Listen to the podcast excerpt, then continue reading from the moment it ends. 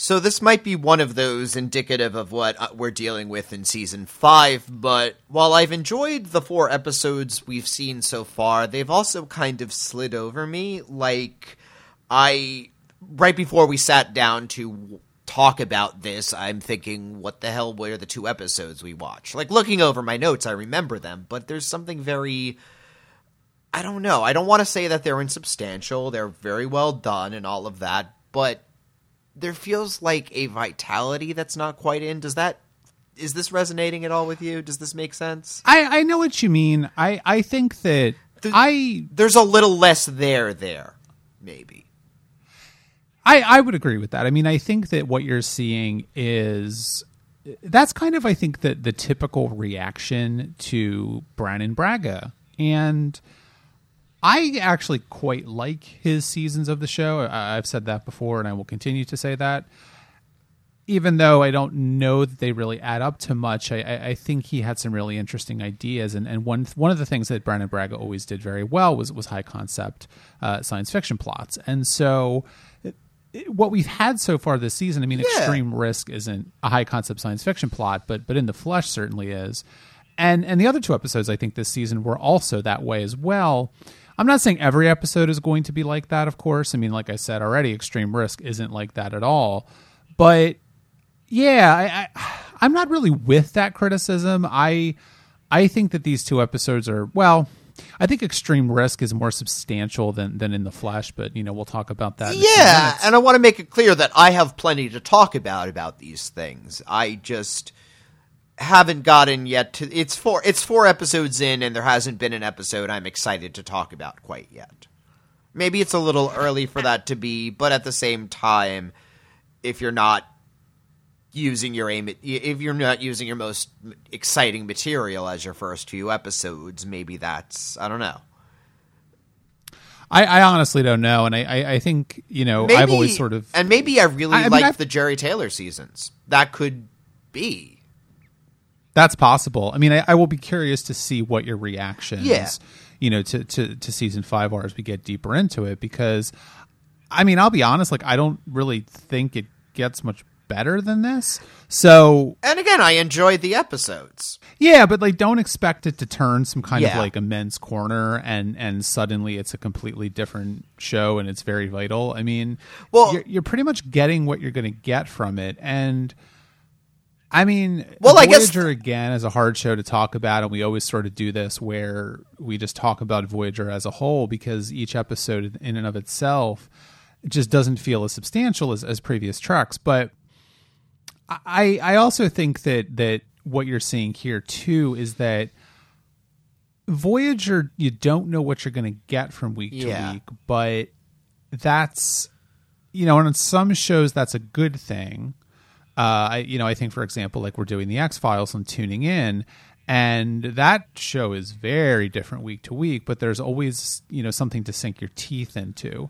There, there is a slipperiness I think to Voyager, and it's always sort of like the thing that I've always heard about the Voyager writing staff and the Voyager writing room, and, and I don't know how much true this is. I mean, you know, take this with a grain of salt.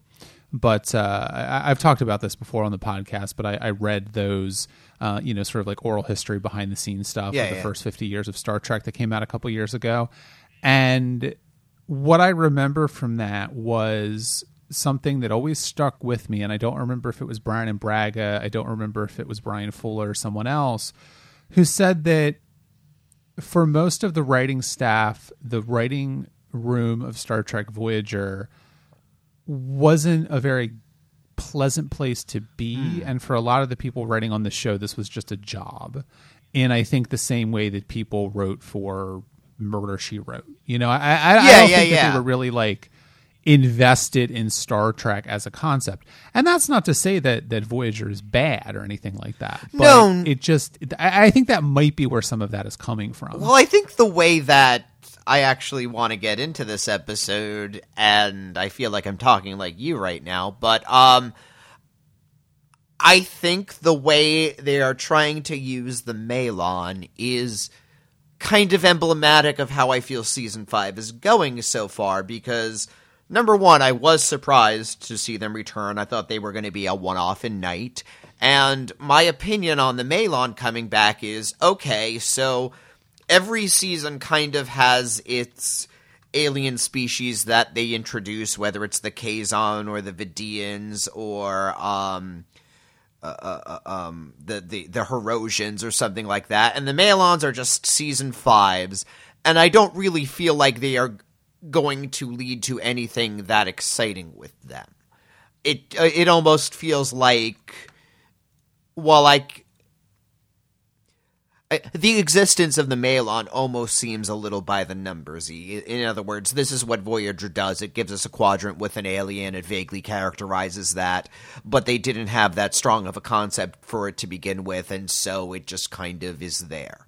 I mean, the nuclear waste aliens is about all we know about the Malon, and I'm not yeah. sure. And I'm not sure we're going to learn about their rich culture, for example. I, yeah, I mean, I agree with you, but but I do think that that some of that might be intentional, and uh, you know, I, I don't want to go too meta, but yeah, right, I don't want to go too meta. but the thing is, like, I almost feel sometimes as though that is intentional on the part of the writers that they know kind of what they're doing because if you look at the setting of Star Trek Voyager, and we're going to get very reductive here, so strap in. This is in this is a series. This is a television series whose central setting is this is one ship, yeah. seventy thousand light years from home, trying to get there as fast as possible. So they're not going to spend a lot of time floating around and kind of like hanging out with other alien cultures. Oh, no. they, they certainly do some of that because this is a Star Trek show, but they're not ever really going to get to know the Vidians or the Hirogen or the Kazon uh, or the Malon because there's no time to. That's not their purpose. And it almost seems to me sometimes like Janeway, for example, doesn't seem like she even really knows who she's talking to. And I, I, I find that I find that kind of fundamentally fascinating because it is so uh, different from what we've come to expect from Star Trek. You know, we expect Star Trek to yeah. Well, we expect Star Trek characters to be really invested in talking to alien cultures, first contact, et cetera, et cetera. And how many alien species, how many alien civilizations has Janeway and the crew of Voyager made first contact with? I cannot give you a number, but I'm assuming it's in the 20s or 30s at this point. Yeah, and we have we of course have not seen some of their other adventures because this is a you know a standalone television series.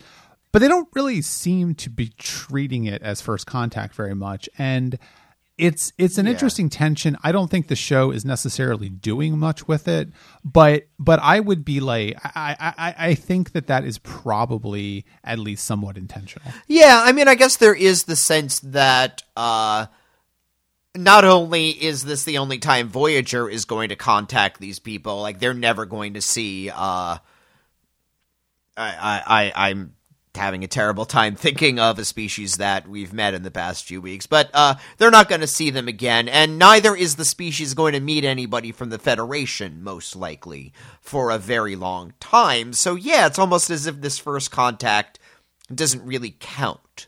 Uh, because it is just such an but... isolated incident. And yet, the show does go out of its way to. That doesn't necessarily mean they can't uh, conduct themselves as appropriately for a first contact scenario, and they certainly don't want to shoot their way out. And if they can diplomacy their way out, if they can uh, leave with a good, positive first impression, even if this is the only impression they're going to have for a couple hundred years, that's still what Janeway at least wants to try to do. Yeah, and I mean, I, I do think that, that that in a television series that perhaps was was more interested in establishing long term storytelling than than Voyager, that this could come up. But but that makes yeah. me think that part of what I find uh, interesting about the tension of Star Trek Voyager is that and this is something the show has done a lot just in the past few episodes with like Hope and Fear. And we saw it again in this episode with the return of the Malon. We see it next uh, in the next episode in the flesh with the return of species 8472. That this kind of like ad hoc you know diplomacy, this sort of ad hoc first contact that that Janeway and the rest of the crew are, are engaging in, does have real consequences for their interactions with these alien species Yeah. in the future. And and like for example, you know, I had criti- I mean, we'll talk about in the flesh in a minute, but like I had real fundamental problems with the way that the show was handling species 8472 and then here it is a season and a half later and it- you know, the show has the same problems, but it's actually coming to realize that there are consequences to what they're doing. Yeah, I mean that is something that I am already seeing in this season is again it's not quite a retcon, but there is an amount of having the greater contemplation from night and dealing with event the events of in the flesh and things like that.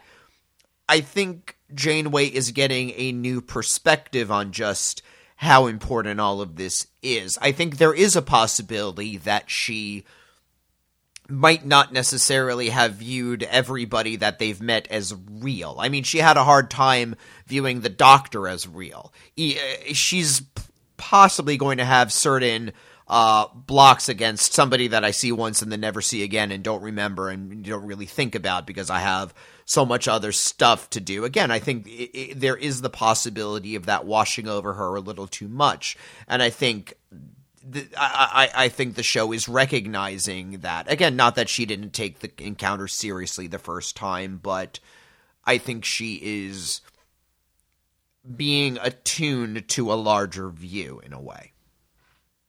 Yeah, and I, I, I think you see that in a particular instance in extreme measures at the very end of the episode when the Delta Flyer, uh, you know, gets the probe back and they fly off. And I, I forget who says it, but basically the information they get is that the Malon ship is trying to escape from the gas giant Yeah. and, and not being very successful at it. And Janeway just sort of gives this wry smile and says, "Okay, engage the warp engines," you know, and then the credits roll. And um, that's really fucking weird because Yeah. once again, this is a Star Trek show, and like any other Starfleet captain would have tried to rescue the Malon. And Janeway doesn't. It doesn't even seem to occur to her that that is something that she should possibly want to try and do, because that's what Starfleet and the Federation stands for. I know they could have they, they could have very easily. Oh, we're trying. You know, Harry Kim get a uh, tractor beam on them. Oh, Janeway, it's too Captain. It's too late. We can't do it. Like that's all you need, and then just Janeway looks pensive for a moment. I mean, I mean, the scene writes itself, right? Yeah. Like, oh, okay, we can't get a tractor beam on them. Beam them out. Put, you know, be, go down to the transporter room. You know, you tried to steal our probe, and we still saved your life. Now this is who we are. You know, I mean, like it's super easy to. These do. are two different- Maybe that's why yeah. they didn't do it. These are two different But- directions for that that are just very easy to go. Whether whatever you want the theme of the episode to be. Yeah. Right. So it's a little strange to me that I think that that kind of thing is cropping up more and more, and that what's interesting about it is that the show is willing to engage with it critically, but at the same time, it still does it. Yeah, because I mean, what I thought was funny watching the episode is why don't they fire on the Malon ship? Why don't they fire on the Malon shuttle once it launches? Why why are they bothering with that? Okay, they're Starfleet, they're playing fair. Whoever gets to finish the ship first, okay. But yeah, again, they just are content to let the Malons die anyway in the ending. So all of this did kind of didn't matter. Yeah, I mean, it almost seemed like a like a frat hazing or something. You know, like they're they're rushing to get this ship built because they have to get the ship built. Um, but it is it is it is problematic. What guess. I mean, it is a fraternities are you bit- pledging to that you're making ships? we just got well, I didn't want to tell you, but I'm we just I'm a time traveler. in my frat Well- we just got naked and touched butts. It was great. I was never in a frat. Who do you think I am? Uh, uh. uh I didn't even go to college. That's not true. I did go to college. Unfortunately, my student loan uh, statement will tell you otherwise. Please join our Um, patreon.com slash truckabout show to uh, help us pay our costs. Yes, we're we're both very overschooled gentlemen who don't make a ton of money. So uh, there you go. Welcome to being a millennial. Um, but aside from all that, I mean, I, I- I think we've said our piece and we've taken that about as far as we can go. Uh, well, I'll give you a choice. I'll, I'll give you a choose your own adventure style. Oh, boy. Uh, you know, pay, a A or B choice. So, do you want to engage critically with um, the the B'Elanna plot in this episode, or do you want to talk about the Delta Flyer first? Uh, let's talk about the Delta Flyer because I'm not sure I have as much to say about it as I do about the B'Elanna plot. Uh, the Delta Flyer exists. That's about all I have to say about the Delta Flyer. Um, I like the aesthetic of it. I like that it has these like old school button panels that does go very with. They're really going to Tom Paris as the guy who is into the retro shit on this show, and I don't know. I I, I thought it was very funny because his uh when he's talking about oh I, I it, it's so boring tapping a panel i want to actually turn a knob i want to push a button that actually feels like flying a thing in a way that you know, this touchscreen i thought it was really funny because this is what 1998 and I, Yeah. I've read recently a lot of people saying stuff like, oh, one of the things that's really sucked about the 2010s is there is no physical feedback. You are not actually touching anything. I miss clicking a keyboard. I miss, you know, having a sliding phone. I miss that thing. You know, just touching a piece of glass isn't really satisfying. And I thought it was kind of funny how the show almost anticipated that. I, I mean, I do feel like we are about to get a bun- button renaissance soon. Yeah, I think that's a really good point. Actually, I mean, I it's funny how how something just that simple can kind of seem profound in different Yeah. historical circumstances, and I mean, you know, Tom Paris is Tom Paris. He's going to do what he's going to do. I I like the Delta Flyer more for I think what it says about the ambitions of the show Yeah. going forward than anything else. You know, it's just kind of the the show has really I think strayed away from treating these people as a crew and I like when they get a chance to work together and do something. And yeah, the Delta Flyer is just another ship. It it looks kind of cool, but at the same time, it doesn't look like a Starfleet, you know, uh, you know, wonderfully designed vessel. It's kind of cramped and a little messy and that kind of stuff. But I, I, I like that that they're relying on themselves more and, and doing things like that and not necessarily just throwing up their hands and, and becoming depressed like B'Elanna. Um, so it's good. I like it. Delta Flyer, it exists now. They're going to use it a lot. So Yeah. There you go. Well, they built the set and all of that, so I figured that was their shiny new toy. Oh yeah, yeah, yeah. Although it is a little confusing because uh, there's one shot of the Delta Flyer with some people outside of it, and it looks really big, and then it flies through space, and the cockpit just looks tiny. So I'm not really sure what's going on there, but that's you know maybe just a mistake. But that's all window and set dressing for the real meat of this episode, which is B'Elanna dealing with having some depression that is resulting in self harm. Uh, so just to tangent for a moment, I want to complain about Netflix for a second because I was watching this episode very invested. What is going on with B'Elanna? What is her deal? Why? And I paused it at one point, and the episode description. B'Elanna's dealing with depression and risk after she learns about the Maquis all dying. And I'm like, come on, you can't, you know, that that is a very and um in the flesh also says something about they find a species 8472 reenactment of it. and it's like you could give me something a little more subtle about it but beyond that i really I I think I don't think Netflix rates those. I I, I could be wrong. uh, yeah and i But, I, um, I don't know where they come yeah it's true but whoever wrote I'm that, I'm rewatching I'm rewatching Mad Men and Mad Men was famous. Uh, you know, it was very very widely uh you know uh, Yeah, yeah. uh, satirized for having these like extremely obtuse next on preview you know uh, uh, uh, things and it was just like people open a door you know. and Next um, week, Don so puts on a hat. And, and the netflix the netflix descriptions are like pete has a problem at work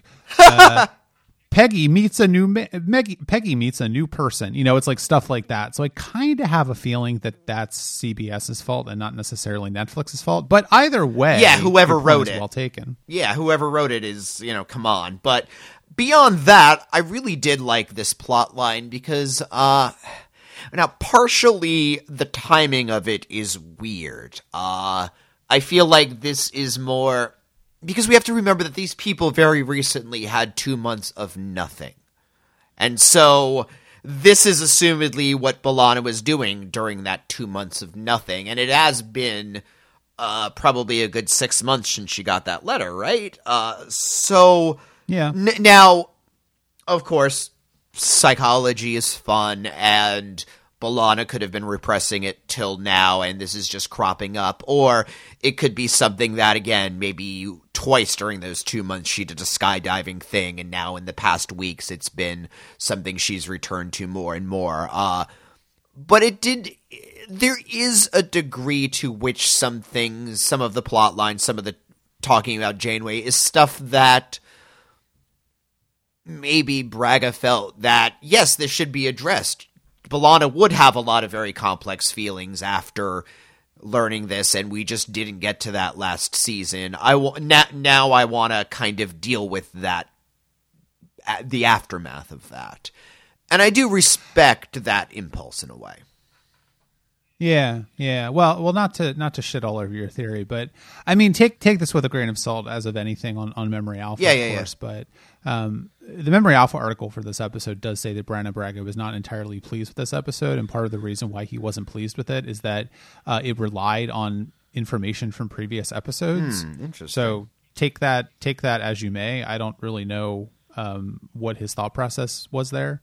Uh, I don't know. This episode is good. I admire it. I think it's a very fine B'Elanna episode, and Roxann Dawson gets you know a good chance to act the hell out of some scenes. She does not get a chance to do that often enough in my book because Yeah. I, I do think she's a great actor, and the show doesn't use her often enough or well enough. And I do appreciate when the show takes information that we have learned in previous episodes and does something interesting with it. And this makes sense, I think, for the character of B'Elanna. You know, she is someone who is very ruled by her emotions. And when she is in a situation where essentially her emotions have shut off and she is extremely concerned about that because she is someone who feels her emotions Yeah. very, very strongly uh, what is she going to do? She's going to turn to self harm. And I think it makes a lot of sense, actually. Yeah. And it's something that I really appreciate. It's a really, I think it's a really good character note for, for B'Elanna. in a way, I think the question, what does severe survivor's guilt and depression look like for B'Elanna Torres, a an officer on the highest tech spaceship in the Delta Quadrant? And I think the mechanics of how they go about it are interesting because, I mean, when you say self harm, I think you know, cutting and all of that, the typical that somebody now in 21st century America would do, but it would be very different for B'Elanna to do that. She she has a holodeck. She does have ways of doing that, which she could very easily rationalize as not actually being in the self harm realm, not actually being a risk. It's just a holodeck. Even if the safety protocols are off, I'm just getting bruises. I'm a Klingon. I can deal with this. And I don't know. It, it. I mean, it is an upsetting episode to watch, and it is one of those that does make sense because B'Elanna is somebody who isn't really great at figuring out how to confide in other people. Uh, even Tom is not somebody that she, even even though she is in this relationship with Tom, I don't picture her telling him her deepest, darkest, innermost secrets all the time. I don't think she is comfortable being quite that intimate all the time. And so there are going to be major things that she's going through that she will hide from him. And I also really like that it's Chakotay who is able to start bringing her out of this because he probably is, number one, the only person on the ship that she would be comfortable talking to in such an intimate way. And he's also the only person on the ship who kind of has an inkling of exactly what she's going through for because he knew the same people. Yeah, I, I, I think that's right because you know I, I really like that that Chakotay and B'Elanna scene towards the end of the episode that you're referencing when when she tells him, you know, exactly what's going on and why it's going on, and it, it it's such a powerful scene because you know once again their relationship has always been one that I really like, and I think the show Yeah. uses very well. You know, they have an understanding as the series has gone on and as they've gotten pulled in different directions and developed a little bit in different directions. Chakotay has a responsibility as first officer of the ship. B'Elanna has responsibilities as chief engineer. You know, B'Elanna is also in this romantic relationship with Tom Paris that Yeah. they they don't really strike me as people that that hang out a lot or talk a lot, but but they always are. I think they're always there for each other. Chakotay knows how to check up on B'Elanna. B'Elanna, I don't think really checks up on on Chakotay as much, but she kind of knows what's going on with him.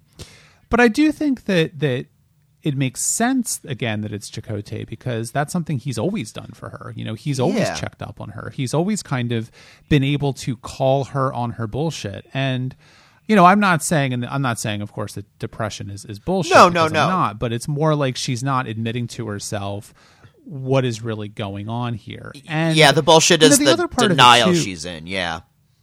The denial she's in exactly and and i think that what's so striking to me about uh, uh, this entire plot line is that once again janeway seems very very disengaged from it and she doesn't really seem all that interested in figuring out what's going on i i do think that this is a point i come to again and again with star trek voyager where i'm just kind of like I don't think Janeway's very good at any of this. And Yeah. she clearly has an officer, an important officer, a senior officer who has completely checked out. I mean, that briefing scene where they're talking about the, the Delta Flyer and B'Elanna's basically given one word answers, uh, and she doesn't seem very interested in anything that's going on anyone else would be like, "What the fuck is happening?" And and Janeway is just kind of like, "Yeah, whatever." And then she finds out what's been going on about all her injuries, about how much she's hurt herself. You know, Yeah. the doctor basically says that she almost died and that she's been treating herself. And Janeway just goes, "Well, whatever. I'm taking you off the Delta Flyer project, and you need to figure this out."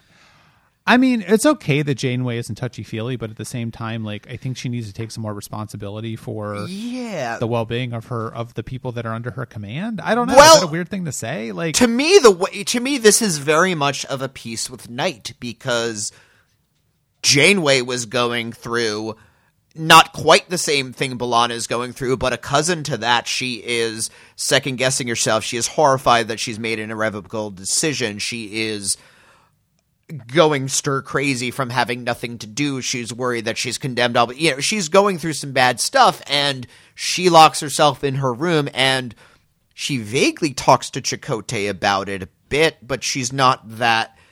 She, it, it- it's not as if she's comfortable completely opening up. And remember, how does Janeway get out of that funk? Well, shit starts to happen, and that's yes, we're gonna get the power cell. We're gonna do this. In other words, I don't think Janeway quite resolves her deal in the episode of Night, uh, because the plot kicks in and so therefore, I don't think of Janeway as the kind of person who is able to healthily deal with all of the situations that she does. Most of the time, she just kind of ignores the problem, hopes it goes away, and distracts herself. And so, from that point of view, I think she kind of does. Because Janeway would never want somebody forcing her to talk about it and sitting her down and all that. That would make her uncomfortable. And so I think she is treating B'Elanna in the slightly unhealthy way that she would want to be treated. Yeah, I, I, I, I think that's probably right. I mean, I mean, I because when you were saying, yeah, she she uh, Chakotay is the one who's able to. She doesn't really check because when you said earlier, I don't think she really checks up on Chakotay as much. Chakotay, I think, has a lot healthier ways of dealing with his demons. He has a spiritual practice and his traditions and all of that, and that is something that he draws his strength from and is able to resolve his situations through that way. When Chakotay has a major problem, he will meditate on it, go on a vision quest if it's severe enough, do all of those things. He has his support system, but B'Elanna and Janeway don't really have anything like that that they draw on. The closest they have is Starfleet, and sometimes they're friends, but again, the two of them do stay a little aloof. That is kind of, to me, part of the understanding between B'Elanna and Janeway. The two of them do seem to. I mean, it's almost ironic. The two of them understand each other very well because they have a lot in common. And because of that understanding and because of the way that they have that in common, they don't pry. Does that make sense? It does make sense. Yeah. I mean, I, I agree with that. I think that what you know what what kind of go sideways at that because I think that that one of the things that this episode kind of crystallizes for me in a way is that a lot of the characters in Star Trek Voyager are are have have mental health issues, Yeah. and if you think about it like that, makes As you would, yeah. sense. They're they're in a very uh, you know mentally physically stressful situation. They're cut off from support networks. You know there is no mental health you know provider on on on the ship. And you know you've got Neelix who who like tried to commit suicide a few episodes ago. You've got B'Elanna having you know some serious depressive episodes and self-harm. Um you know a lot of other characters have had similar situations. I mean, 7 of 9 god you even start with her? And th- there's no real i mean again it's it's subtle. I don't, I don't know if the show is necessarily going in this direction or not but I, I kind of feel like it is because this episode makes it very clear that there is an understanding that all of these characters would have some psychological issues. And i think the other thing that's interesting about you know what we're talking about is that i can almost see a version of this show where Chakotay decided to become a counselor Yeah. and you know not necessarily like a training or anything because he really couldn't but just kind of like acting as a counselor instead of Neelix because Neelix is fine and Neelix does what he does and he can make banana pancakes but or replicate them but he's not a, a mental health professional and you know B'Elanna obviously needs like some serious mental health uh, uh, Yeah. help and she's not going to get it and I think that the the one perhaps failing of this episode is that the the resolution of her issue is a little too pat but i mean w- what are you going to do right Yeah, I mean, I took that to be at the end of the episode. You know, she takes this bite of banana pancake and finally smiles, and to me, I'm not quite taking that as everything's fixed, everything is great. No, this is just finally B- B'Elanna unburdens herself, and she's able to have a tiny moment where she's actually enjoying something, and that's the first step on a very long road to recovery. Uh, again, I'm not expecting that we're going to have episodes and episodes of B'Elanna getting over her problems. Uh, but we're going to assume it's happening in the background and that she is able to at least wrestle them long enough to do her job, frankly.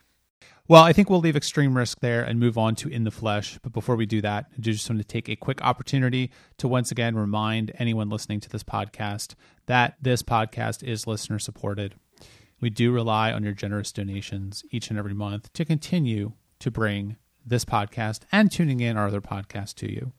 So if you do not give right now, please go to patreon.com slash trekabout show and do so. Okay, let's talk about In the Flesh, which uh, I'm not going to beat around the bush. This is the final appearance of Species 8472. Uh, Damn. I, I have some... Yeah, I Damn! know. 'Cause- I, I have some problems with the way that they're portrayed in this episode or developed in this episode.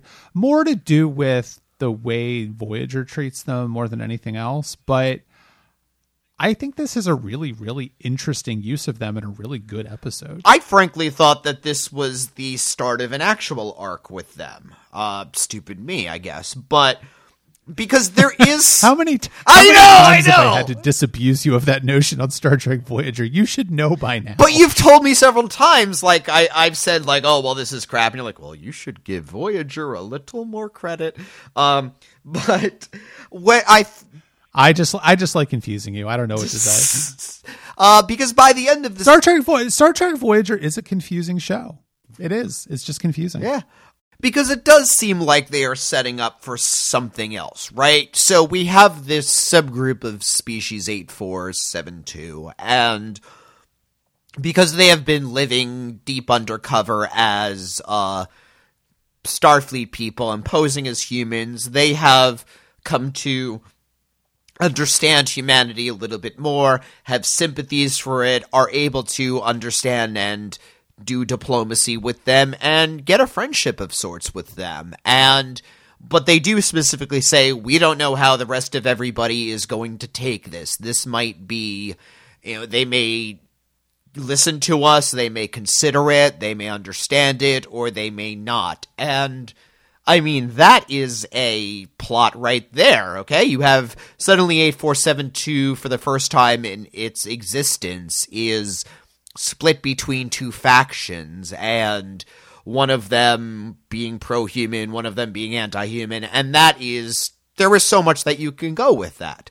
But just like the Q War, for example, I don't I, I, I get the sense they don't want to actually touch that. I, I think yes. I mean, I, I, I read in the flesh a little differently, and perhaps it's because, of course, I've I've seen it before, as I've seen all of Star Trek before. Is that for me? This reads like an ending, not like a beginning. Yeah. I I really can't see a way that this could have become an ongoing arc on Star Trek Voyager, at least. I, I was going to, you know, Star Trek yeah. Voyager is a show that moves forward. Star Trek Voyager is not a show that moves backwards, and it, it's interesting to me that species 8472 has stuck around as long as it has. And and it hasn't even stuck around that long. It's only been well the very end of the third just season, over a so season a little over yeah a little over a season. That's pretty long for star trek voyager. And you know, start you know, Species eight four seven two has also not been in the show that much. They they were in the Scorpion two parter, they were in one of the episodes with the Hirogen, and they're in this episode and the Gift. But I think that this is about what you can do with them because they're too expensive uh, in effect yeah. to use a lot it's frankly not as believable, I think, as they would have liked. like, I don't think that the CGI effect of Species 8472 is, is, is all that great. And at least not in 2018. Is a, is, I don't know how this would have read in 1998. But it didn't it didn't read great okay. in 1998, trust me. I don't think that you could really develop this species very well because they are they're they're a CGI effect and yeah this is a very interesting sideways approach to, to getting some more development for species 8472. Uh, but at the same time, I think the fact that we never learned what their actual name is, yeah, is indicative is indicative of how the how much the show was actually interested in them. Yeah, exactly. There is no mo- I, they call them 8472 to their face, and nobody says, Oh, that's what you call us? How interesting. We refer to ourselves as blah, blah, blah. Um, and I don't, yeah, it, it, it's, this is where I, I, I feel like, again, people talk about attention to detail on Voyager. I think the fact that the show doesn't uh, recognize that we might care as of right yeah because because i care very much what 8472 calls itself. I think that is important. And uh, the show isn't interested in that. Well, I think especially you know in an episode that was written by Nick Sagan, Carl Sagan's son. Oh wow! Uh, like that seems very very odd to me. Yeah, you know, I, am sure that Nick Sagan would have had Carl Sagan's you know broad-minded love of everyone rubbed off on him, and, and perhaps he wanted to give Species eight four seven two a name. I, I don't know. In in a sense, it's very difficult for Star Trek to pull this off because you know Star Trek aliens are always people in human makeup, and there always there's there's only so yeah. far you can go with that and Species 847 was was one of their only attempts at not doing that. And then the way that they try and develop them further is by putting them in human bodies because you can't really talk yeah. to Species 847 too. They they've they've kind of they've kind of intimated that maybe they can't even physically talk. I mean, they they're telepathic, but they don't have not, mouths. Yeah, there aren't many telepaths on Voyager, so there, there's something very animalistic about them, and it's something which has always made me uncomfortable because you know sentient species in Star Trek are, are, are very rarely portrayed as animalistic, but they don't wear clothes. I mean, there's all kinds of, of, of issues with this.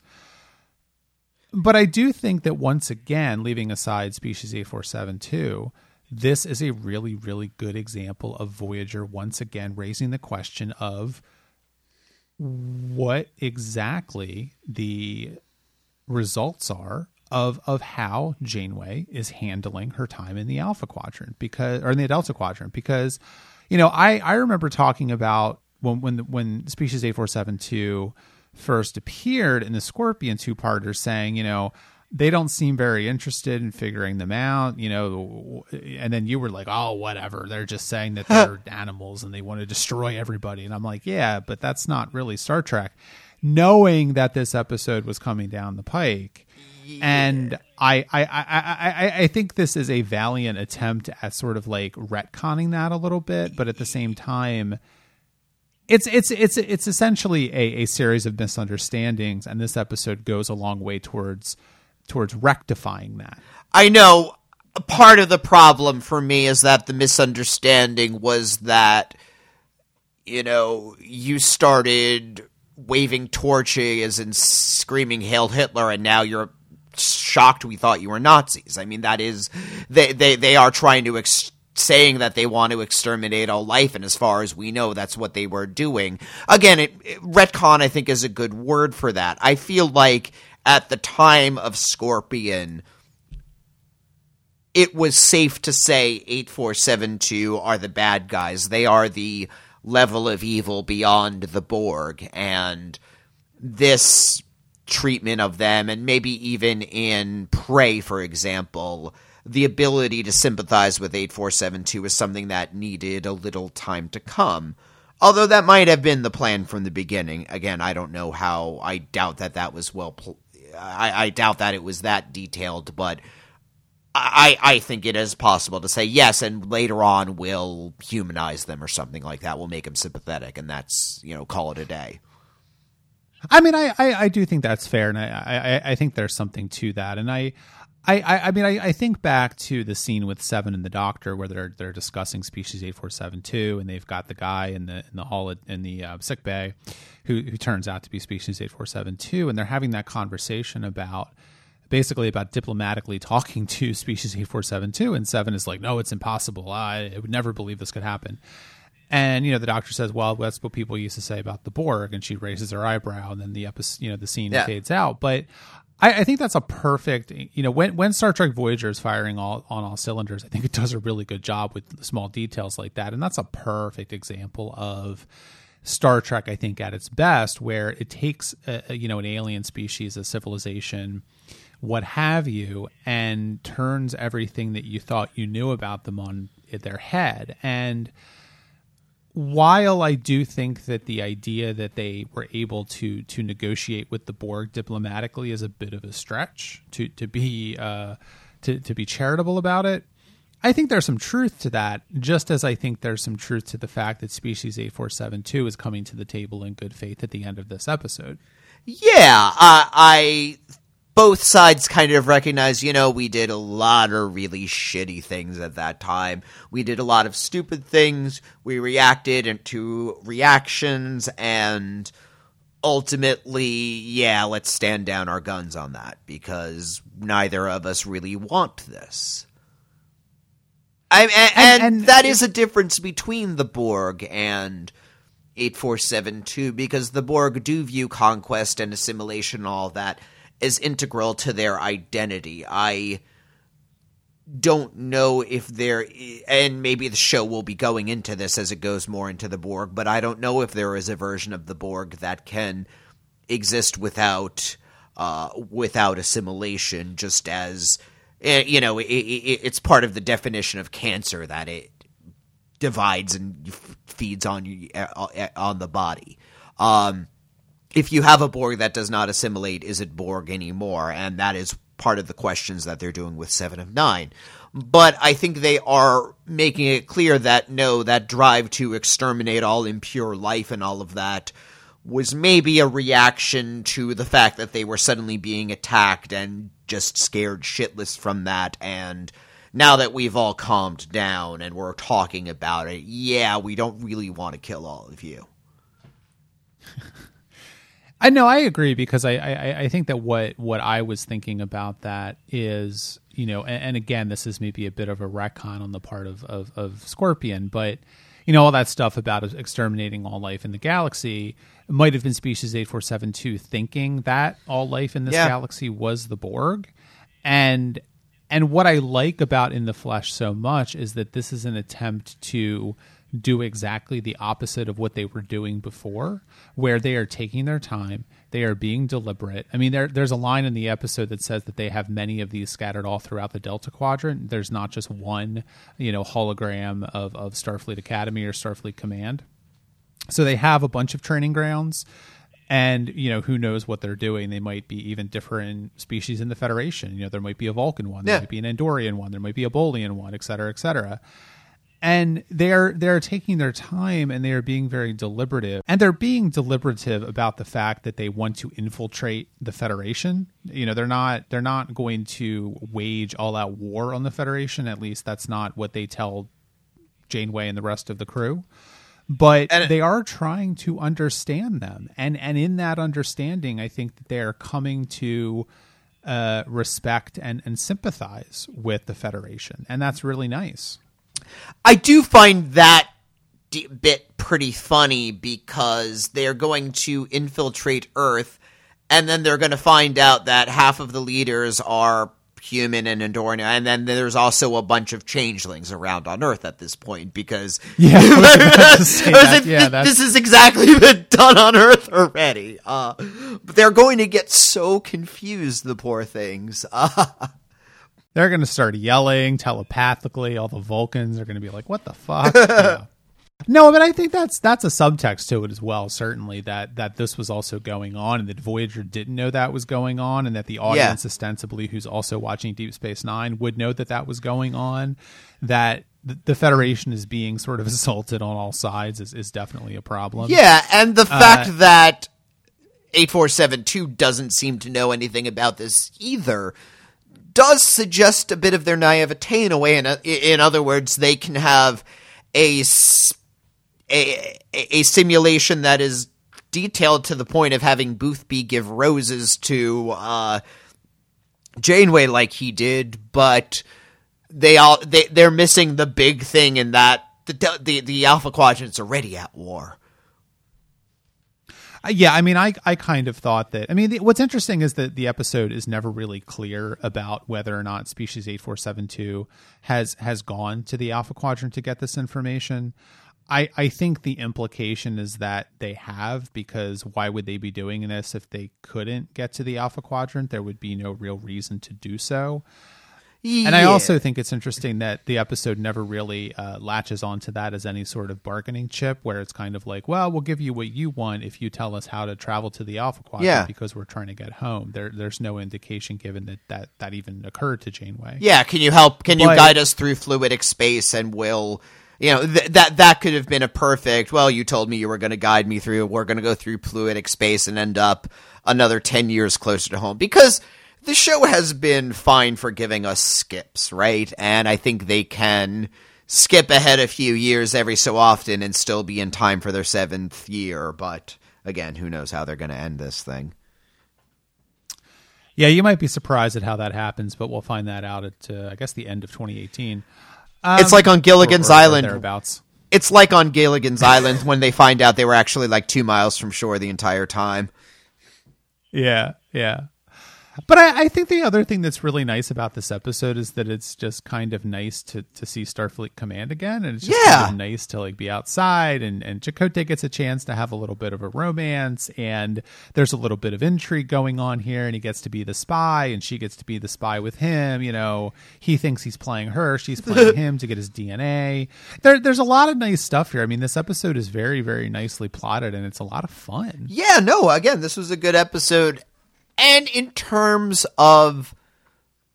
I mean, all of these four episodes so far have been very different, and they are trying to. And they are all very solid episodes. Again, we are still in the realm of episodic TV, and I kind of love it because you are able to. These are four kind of tonally different episodes, and they're about different things, even though there are.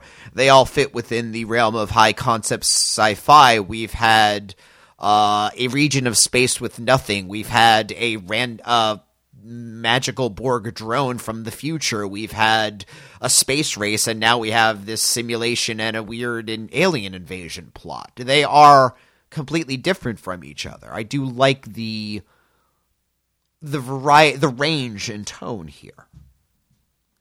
Yeah, it's nice to see for sure. There is, And- you know, Game of Thrones is a band playing the same exact style of song over and over again, and that's their career. This is one of those albums where, all right, well, the first track is dance, and then we get into rock, and then we have an R and B song, and then we're going to do a slow ballad kind of a thing.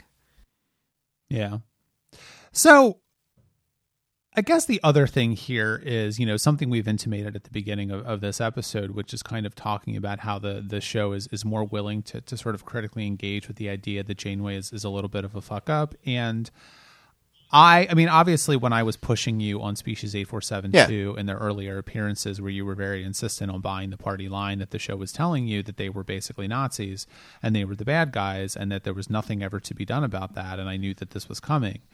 Uh what I find also interesting about this, and I, I'm wondering if you have any thoughts on this, is that this is yet another example of the show going back to a well, which it has done again and again at this point, uh, very in, in very fast succession, where Janeway's decisions to do certain things and, and be a little bit rash about making those decisions has caused some real problems. And i think that that something like this where it just so happened that they happened to find out that this was going on and if voyager had not stumbled upon the fact that species 8472 was doing this ostensibly species 8472 in a year's time would have completely infiltrated all of starfleet and all of the federation. Uh what Janeway is doing here is having some real consequences, and I'm not sure that she's taking the right lessons from this. Yeah, this is another angle in where the fact that Voyager all, is all alone means they can't solve things optimally. Uh, most of the time that has gone into, well, we would be able to help all of these people on this planet because we would just get a Starfleet team to come in and show them how to use the industrial replicators, and then we'll have a cultural team which is helping them do this and all of that, and that will. But they can't do that because they don't have. It, just as in the Omega Directive, they say, well, if we were in the Alpha Quadrant, I would flag it and we'd get a, te- a specialist team in to deal with this. In the case of First Contact, you would get a specialist First Contact team. Janeway would have her first contact with 8472, immediately call Starfleet, and the Starfleet negotiators would go in, and they may come. They may have come to this point a lot sooner. And it is almost an unfortunate thing that Janeway is almost forced to have a much, much broader skill set than she has just because she has to do has to put on a lot more hats due to the fact that there's no one else around to take certain roles. And uh, again, she has always had trouble relying on her team to handle all of that with her but I, I, I, I think these are the unfortunate consequences of what happens when you're doing all of this yourself and trying to get these and dealing with the massive problem of having to get everybody home. Yeah, I, I think that's right. I mean, I, I actually think that that this episode had a little bit of of detail about that, of course, because you know Chakotay and Janeway are having that conversation about, oh, when was the last time you were at Starfleet Command? Yeah. And Janeway says, oh, it was when I reported to get my initial orders for for Voyager, and I, I I take that to be. I mean, we had that question way back when we talked about the pilot caretaker. We were wondering, you know, is Janeway the captain of this ship? Is she just being is she just being trans uh, transferred to the ship? Is she a new captain on the Voyager? And it seems like uh, maybe she wasn't a new captain, but Voyager was a new assignment for her because she does say in this episode that she got her sort of like initial orders to go off and find the Maquis in the Badlands, and there's a little bit of a wry moment in the episode, but it also indicates to me that you don't give that kind of assignment to just any captain, and uh, I, I think back again to to the um, detail in Night when Tuvok and Chakotay were talking about Janeway, and Tuvok relayed that story about Yeah. you know one of her first assignments and how people got injured, and then she went down herself and did it without telling anyone to finish the job. That there is a core of stubbornness to Janeway, and there is a core of getting the job done at any cost to Janeway. Yeah. and giving giving an assignment like going into the Badlands and smoking out some Maquis is exactly the type of Yeah. mission that you would give Janeway. But I don't know that Janeway is a very good exploration captain. No, she. I mean, she is certainly very science minded. When she has a science adventure, she is in her element. But she's also the kind of person who, if your mission relies on the other guy blinking before you do, you send Janeway in because she will not blink. And Right. she is tough as nails when she needs to be. She is very good at that. Again, they would have they would put her into very specific situations that needed that because they have a full roster of captains. Some will, some yes, Picard is going to be much better on this particular mission. We're going to have Picard do that. Oh, we'll have Sisko do that. Oh, we're you know, having that. We'll have Janeway do this one. But now Janeway has to do missions that Picard would be in. Put Picard in Scorpion, and you're going to have a very different episode. Yeah, yeah, yeah. Well, because that you know, I mean, that makes me realize too that that something in the flesh kind of highlights as well is is the idea that and that, and that what you just said as well that I think that that Picard, the, the character of Picard, has been sort of bad for Star Trek in a way because he was such a different type of captain than Kirk, and that was of course by design Yeah. that Janeway, in a sense, is harkening back to a to a more Kirk-like captain, and I would even say Sisko is more of a Kirk-like Yeah. captain. I, I I don't think that he has. I mean, because obviously speaking, like the very first uh, episode of Deep Space Nine very explicitly had Sisko, uh, you know, essentially telling Picard to fuck off. Uh, you, you know, they were doing that for a very particular reason, and then you get Janeway, who is even more of that sort of style of, of captain than than Sisko was, and.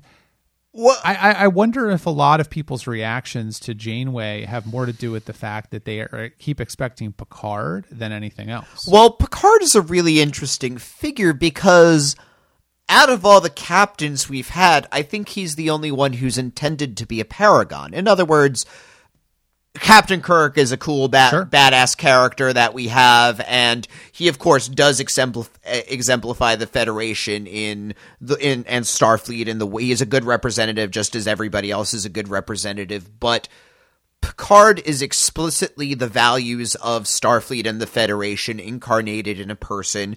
In the very first episode of Next Generation, we have God essentially looking at Picard and saying, Yes, you're interesting. You actually might be these values uh, lived, and any decision you are going to make for the rest of the series is going to be what is Starfleet working at its best going to think about this? And, and that even continues into the very last episode, which is, again, humanity itself on trial in the person of Picard. We don't have Yeah, that. I- we even with Sisko as the religious emissary of Bajor doesn't represent a paragon in that same sense as Picard does, and certainly Janeway doesn't. This is just a eh, this is a person, a captain, a who is in a very weird and unusual situation for seven years. Yeah.